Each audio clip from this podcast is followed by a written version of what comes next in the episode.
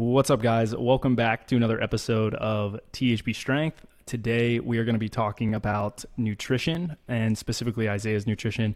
It seems like a lot of you guys are interested in what Isaiah does, probably because he jumps much higher than, 99.999999 repeating percent of the population. So we're going to talk a little bit about that and just give you guys some insight into what he eats, how he eats. Hunter loves this stuff and he's really good at it. And if you guys listen to the nutrition Q&A, you definitely heard him speak about it a bit. I also am pretty well versed in it. I wouldn't say I'm at Hunter's level. I haven't read as much research or as many textbooks, but I've taken a number of sports nutrition classes and nutrition classes in my undergrad and in my graduate degree, as along with also doing continuing education. So am I an R registered dietitian? No, but have I used anecdotal evidence along with the research evidence to come to the same conclusions? Yes, I think that if you're a good practitioner, you should. One other piece on this, recently we made an affiliate with, or agreed to an affiliate, contract is maybe the best word, with Legion Athletics. So we're really excited about that. If you guys are interested in picking up supplements, our contract starts, I believe, the 1st of November. I think we can discuss this now.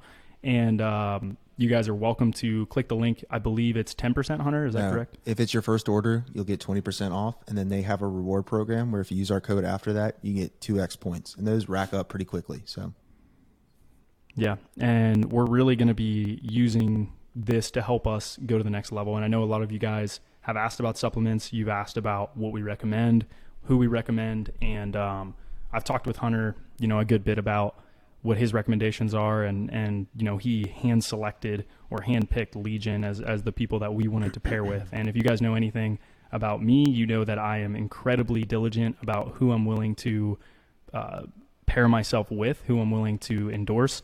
And that should say a lot. So that all being said, we'll kind of jump into it here. Isaiah, I guess, first off, let's talk about, Isaiah, what is your current diet like? What has it been like over the last is that better right there?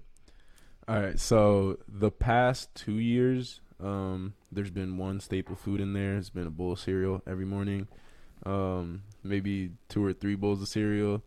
They're not very healthy cereals. It'll usually be like something like Cinnamon Toast Crunch or something like that. A go-to is Honey Bunches of Oats as well, which I don't think delicious. Is as bad. Yeah, super, super good. So they usually be 2 or 3 bowls of cereal.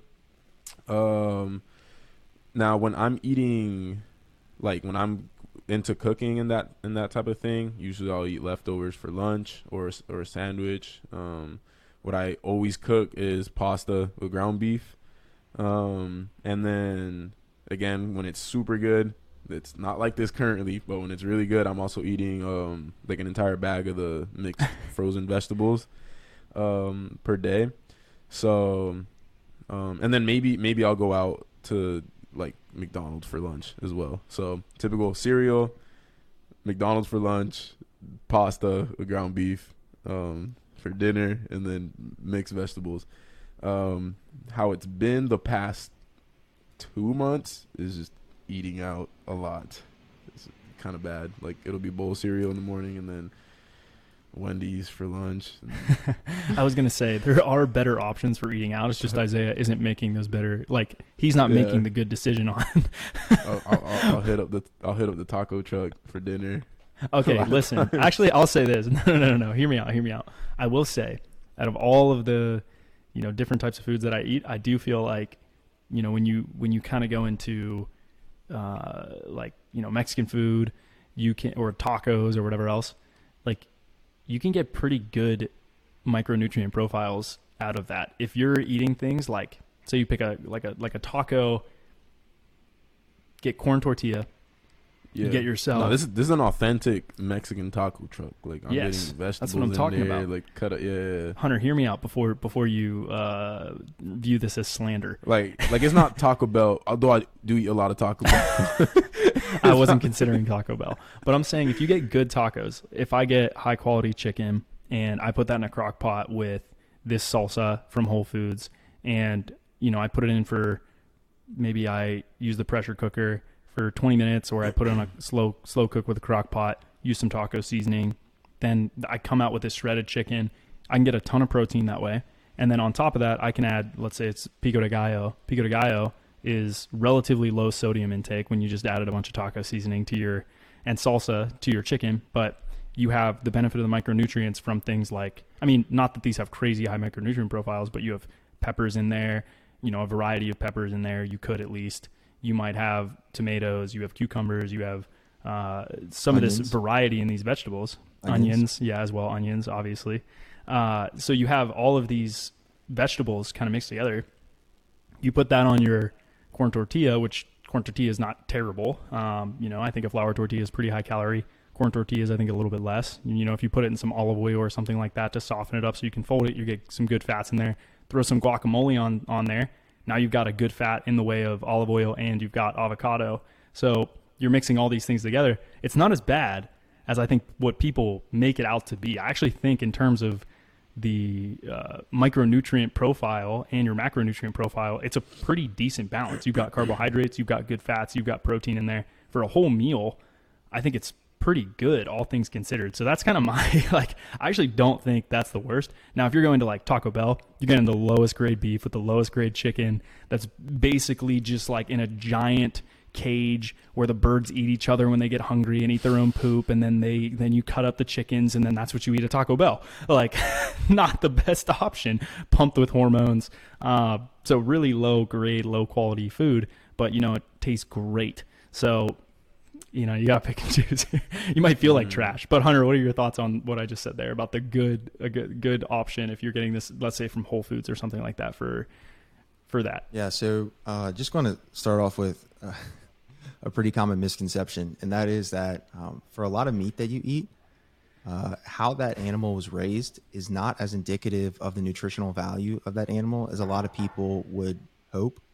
Or want you to believe. There was actually a really good book that was just released about regenerative agriculture, you know, where the people writing the book would have loved to have shown that grass-fed, grass-finished meat is twice as nutritious. I've also heard this as well, yeah, about fortified and like fortified foods or whatever, like, yeah, as well. So go on. So grass-fed, grass-finished meat is going to be healthier. Is it going to be substantially healthier? Probably not, based on, you know, what I've read.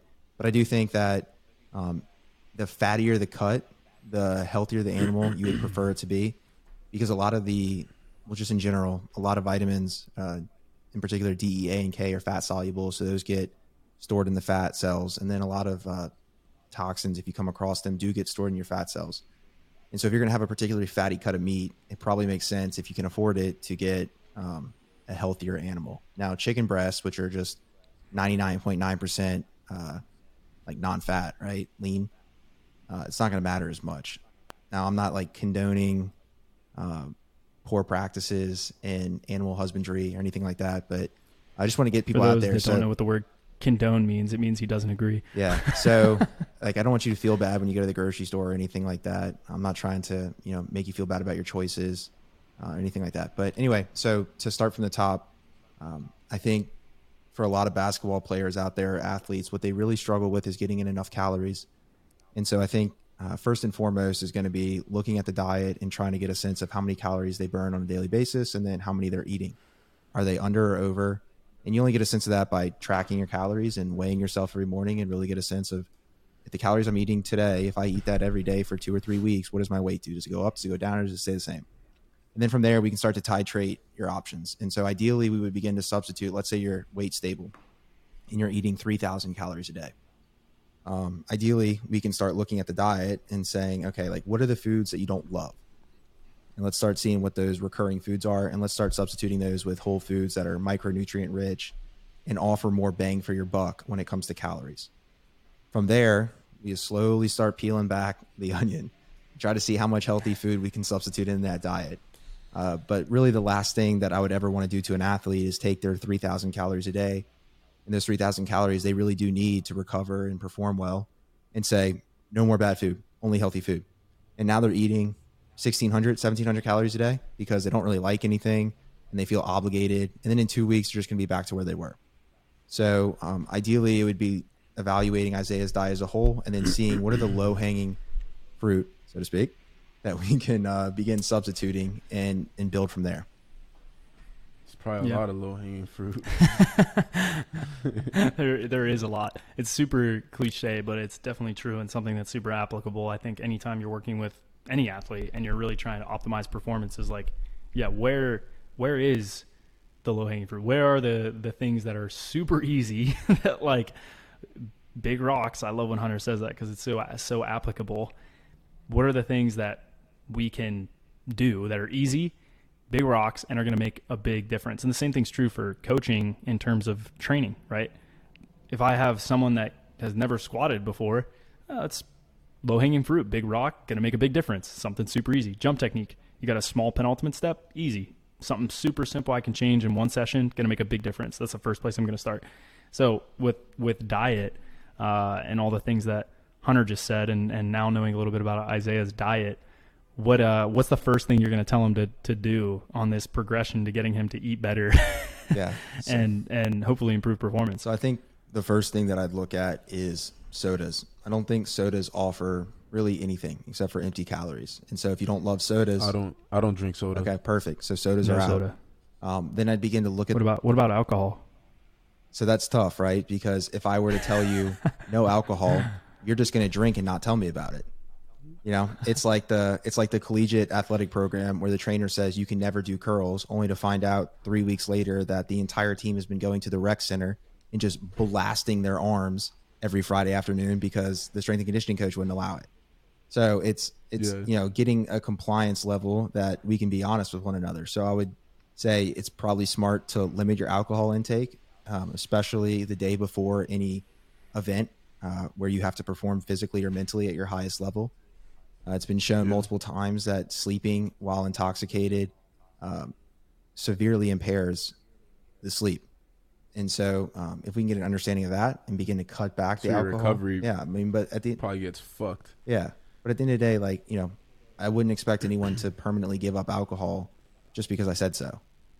It goes back to like, what's the perfect diet? I get asked all the time. And there's no such thing for you. I mean, like, what if there was a perfect diet? What's the chance that you'd actually follow it? You know? But then I'd start to look at where are you getting bad sources of fat, like fat that releases pro-inflammatory molecules in your body once consumed, because ideally we could begin to replace the unhealthy fats with healthier fats. But you're young right now, so I don't think an excessive amount of carbohydrate intake is a problem. You seem to be weight stable. You actually need carbs for the type of performance that you do. So I think it would be making sure that you're getting enough protein and then slowly starting to substitute some of that unhealthy fat for healthy fat. And then hopefully in the course of 2, 3, 4 months, we look back and, you know, your diet basically looks like you just picked a bunch of Whole Foods out and you're not eating anything that's really quote unquote processed. You're eating the ingredients of processed food. You're not actually eating the processed food itself. So that would be the goal. And typically people hit that stage some point in their career. If you look at a bunch of those NBA players, they typically go to 26, 27 before all of a sudden they start to realize like, whoa, like I don't recover quite the same. And then they start eating healthy. They start getting enough sleep. And all of a sudden they make it 82 games and they're able to finish in the fourth quarter. They just feel better and they recover faster. And so it's just my job is to be there for the athletes when they're ready. Because if I just impose my will upon them, they're just gonna like pull away, and that's the last thing I want. Yeah, I want to have your will imposed on me. You will only eat baked potatoes, bro. Dead ass, like, because like my biggest struggle is just like sticking with something, like not having a plan, basically. Mm-hmm. So dude, having a plan. John, everyone got a plan. John has hit in the mouth. Mike Tyson. John has experienced this with me as far as training, like. I will do the training. Like if it's on Team Builder on the app, I will follow it to a T. But as soon as like we go a week of like we like neglect writing my training or something like that, I'll go dunk for 3 hours and like do the shittiest training and stuff.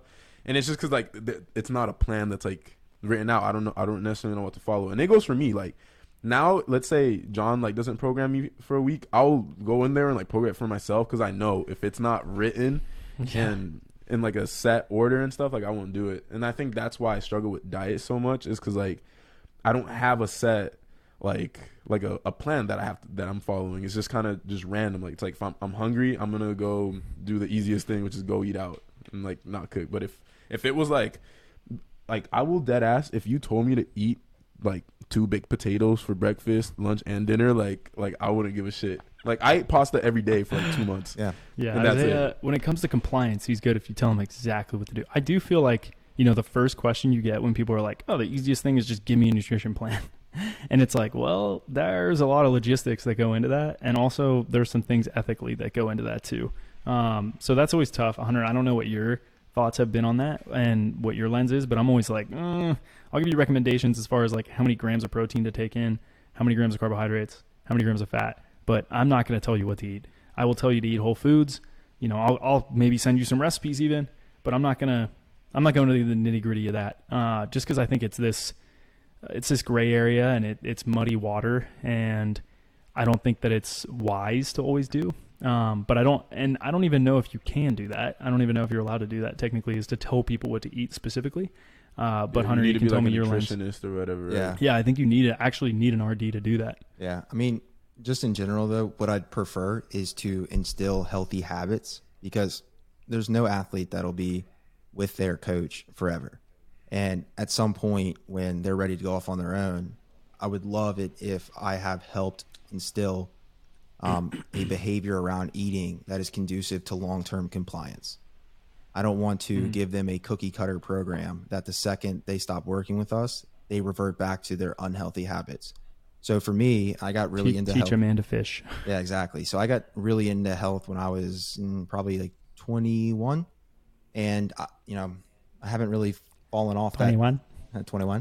So I haven't really fallen off that since. And so now, like, I've gotten to the point where when I look at unhealthy food that I used to crave when I looked at and know that I couldn't eat it, now I don't crave it. Like, I look at that unhealthy food and all I can see is like, I'm not going to feel good. Like, I'm not going to wake up feeling refreshed. Like, after this meal, I'm going to want to go take a nap. Whereas when you eat healthy, nutrient dense foods, you just don't feel like crap after eating. And so, like, that begins to change over a long enough period of time. And so my hope would be that someone that works with us leaves with very healthy habits, but also a healthy relationship with food. Yeah. Yeah. I think that's probably the best lens I've heard in a minute. And in some ways relates back to the training in terms of how I approach it. It's like, look, you need to make this a lifestyle habit. This isn't just something you do for a month. This is like, you want to be great. You've got to incorporate this into your daily life every single day for years, you know, if you want to be truly great. And I think if we look at our best athletes, the ones that I like watching, the ones that I pay attention to the most, you know, in terms of YouTube or Instagram or something like that, you know, it's my job obviously to pay attention. So I pay attention, but you know, I'll go out of my way to watch a YouTube video that Cami Colville puts together, or Tucker Ayers puts together, or Tom Barnes puts together, because I know their compliance is like 110%. They do all of the things right in the training, even the little things. They're super consistent. They don't miss a single day, and they put out good content. So it's like, look, they have it right. They're doing everything that they need to do in the way of training to make the progress and the gains that they're going to realistically make 1, 2, 3, 4 months down the line, that everyone just sees in an Instagram post in 30 seconds and assumes, you know, that, no, they just worked them for a month and then they got this bounce and it's forever like that. It's not like that. Like, it's an ongoing thing. And I think with athletes that are purely trying to jump high, it's kind of easy to see that when you start getting into compliance from guys that are doing multiple sports or basketball in season, compliance tends to fall off and they don't do the little things right. And then they don't trust us. And then it gets really complex. When I have full control over everything, compliance is usually really high. And I think, you know, with those guys, they've built that habit of knowing this is the expectation and this is what you need to do. So likewise in nutrition, you might not necessarily, or it's not ethical for you to have the full control, but this biggest similarity is, hey, do learn the system, understand this is a lifestyle habit, understand this is you need to fall in love with the process. You need to understand the long-term or long game associated with this whole thing is like, look, if you eat better now, you're going to feel better tomorrow and the next day and the next day and the next day. And once you make that a habit, you don't want to get out of it. The same way with training. And I think, again, the alcohol thing is probably the best example of this, that most people that have ever drank feel, and I even more so now, I don't like getting drunk because the next morning, it's not worth it. First off, you make dumb decisions. Like, that's the first thing. The second thing is you wake up and you feel like crap. And you don't just feel like crap for a day. You might feel like crap for 2 days. And you're like, really? Was that hour of fun or peak 15 minutes tops where I felt good and I was relaxed and whatever else, was that worth it for the next 2 days? And then you have all the effects that it has on your hormone profile and your mood. Like, the mood is probably the biggest thing. Like, 2 weeks ago, my roommate and I went out, and I didn't drink a crazy amount, but like, I woke up the next day and I was just like, why am I so moody? Why is everything getting under my skin? Why am I so irritable? And then I'm like, oh, I drank yesterday for the first time in like weeks, and it was like, this isn't worth it. This is not worth it. And I think, again, same thing's true for eating well. You realize, that McDonald's tastes so good in the moment. You wake up the next day and your gut, it's like bubble guts. You feel like something crawled inside your butthole and just ate your intestines. Oh my God. How's that for an illustration? You'll never eat McDonald's again. That's vivid. Is a vivid illustration. So, your intestines is like screaming, please God, never do that again to me. And then you're like, I think I'm going to go back. No, you're not going to do that. Abusing it every day. Yeah. Isaiah's gut has built up such a resiliency to the crap food that he's eaten with all the preservatives and hormones built in that he's just like, it's fine. Everything's fine. My body's used to this. Not going to lie. This is like motivating me to eat healthier just so I can numb, because like, I feel all right. Yeah. But I want to see how I feel like with a good diet. Yeah, I mean, people for sure. I'll be curious. It'll be an interesting case study. Yeah, I mean, I feel like I'll have so much energy. I'll be a crackhead all the time. Yeah, I mean, people don't really realize that like everything that you do requires energy, like everything, and all the processes that go into delivering that energy currency require micronutrients. And if you're not supplying your body with the nutrients that it needs to maximize its ability to produce energy and instill, healthy enzymatic processes or stuff like that. Something that's super interesting if people want to look up the triage theory of health. I know Dr. Rhonda Patrick talks about it frequently. You can dive into it more offline, but essentially you just have to realize that I know this is an overly simplified analogy, but if you have a sports car and you take it to the gas station and you fill it up with like the dirtiest oil, and then you go drive it and you're like, man, this doesn't feel the same. Like, why isn't it performing the same? It's like, well, the energy that you just put into it is crappy for what it's made for. And so like, yeah, if you're sitting on your couch all day and you don't do anything, you don't use your brain as much and you're just a sloth, like, okay, yeah, you might not feel that different day to day between eating healthy and unhealthy. But if you are a peak performing athlete, the difference will be noticeable. And someone like you, Isaiah, who's a professional athlete, who's, really looking to maximize every centimeter of vertical jump that you can eke out of your body, that your genetic potential will allow. It just makes sense if you maximize training, you also want to maximize the nutrition side to the extent that you can. Yeah, and I think honestly the biggest, and after this I think we'll cut it there and we'll keep it short, but one of the biggest deterrents I think for people has been the training. The reason Isaiah wasn't into his diet is because he tried changing his diet, but because his training sucked, he tried taking collagen, he tried taking protein. He tried taking all this creatine and stuff, but guess what? If the training wasn't in place, it just doesn't, If you take a dragster and you're like, hey, listen, we're going to try to take really sharp bends with this. And we're going to try to like drive it 1,000,000 times a day. And we're going to try to do all the wrong things with this vehicle. It doesn't matter if you put the best fuel in it. It wasn't designed to do that. So it's going to break down. So I think if you don't have that training in place, then the diet doesn't matter. And you can mitigate some of that, right? You can mitigate some of that. You put the right oil in the dragster and you put the right fuel in it and you drive it a little bit over the line. You could probably get away with it because you've got better fuel in there. But if you don't have the big rocks, like Hunter says, in place, it's going to be really tough to maximize everything that you can possibly do. So for Isaiah, it was like, freaking diet. My knees hurt anyways. It doesn't matter. It's like, okay, well now your diet can help you. Now that your training is dialed in, the diet part is the last missing piece. Like, this is the thing that plays a major role, but you got to have, in my opinion, you got to have both those things. I think that's a big deterrent for people, is like their training sucks. So for them, eating better has done nothing or didn't help at all. But little asterisk there, that's if you're purely using the diet to maximize your physical potential. Diet in general, though, if you clean it up, will have other effects. John's not saying like, if you're not an athlete, eat like crap. That's not what he's saying. He's just saying if you're an athlete looking to maximize your potential and you're eating super healthy, but you never go to the gym or you never like actually try to improve the skill that you're looking to accomplish, the diets, you're not going to wake up one day and be able to play the piano like Beethoven if you're not practicing. Like your diet's on point. Diet's going to be like the icing on the cake, but you have to have the cake first. Yeah. It's all goal specific. If your goal is to be more productive at work, then diet is going to be really important for that. Like, we're talking about specifically for training. Yeah. Again, we're talking about a dragster here. I'm not talking about a supercomputer or, something else. But anyways, we'll cut it there. Thanks for listening, guys. Hunter, thank you for all of your insight, and Isaiah for being shameless about your very, very poor diet decisions. If you guys are looking for training, if you guys are looking for training, make sure you guys go to thpstrength.com. We have tons of testimonials there. We have an FAQ page. There's a live chat if you have questions that Hunter usually uses to field a lot of the questions. We are good about answering our DMs now. So we are banging on all 8 cylinders in terms of trying to give you guys the best service along with the best customer service